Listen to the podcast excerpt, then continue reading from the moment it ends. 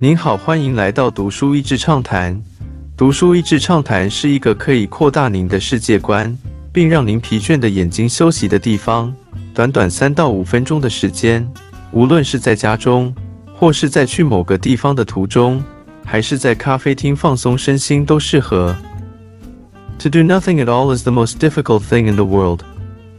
Oscar Wilde。什么也不做是世上最难的事情。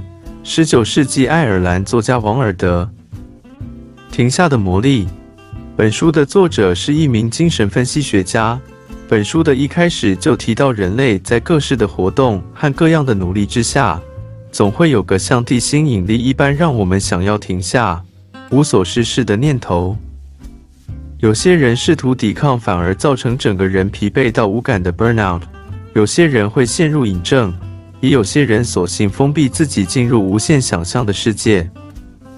作者举出像是 Andy Warhol 还有 Emily Dickinson 等等几位艺术家，以精神分析角度看起来都是在类似这样的几个状态，如何反映在他们的绘画、影片或是创作的诗中？我感觉作者想表达的不是工作不好，可是为什么我们常常对于无所事事？有一种很深的罪恶感。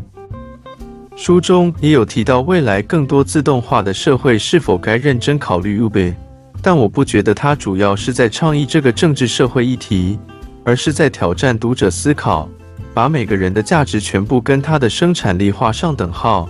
这样真的是活着的唯一可能性吗？其实从艺术还有创造发明的角度来看，一定程度的空白、独处。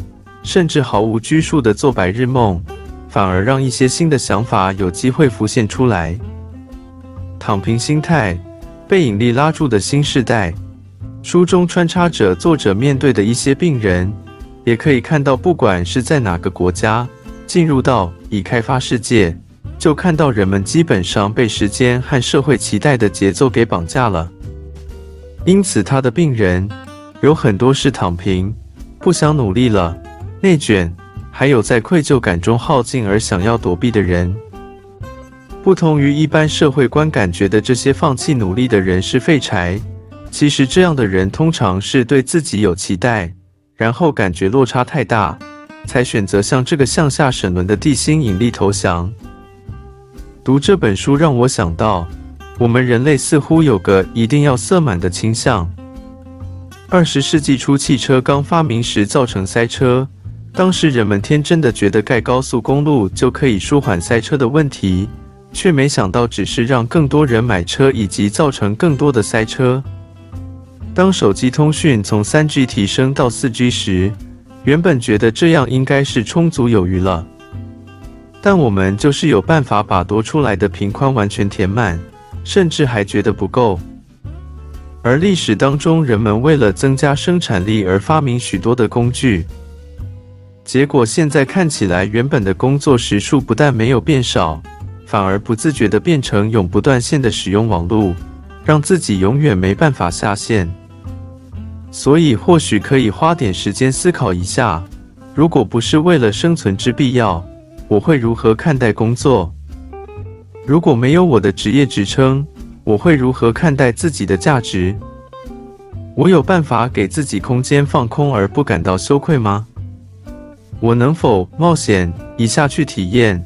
当我不试图掌控并刻意让头脑休息时，是否会有新的灵感或是新的观点冒出来？Imagine what it would mean for us to break with this conception of ourselves as working beings and of the world as a place of business。想象一下，如果能跳脱人类是自己为生而做工的物种，以及把世界看为工作场域的思考框架。那会是一个什么样的世界？今天的内容就到此为止了，十分感谢大家收听《读书益智畅谈》节目。如果对我们的内容感兴趣，欢迎浏览我们的网站 dashiz 点 net，或是关注我们的粉丝团“读书益智”，也可以分享给您的亲朋好友。欢迎继续关注我们下一期节目，下次见。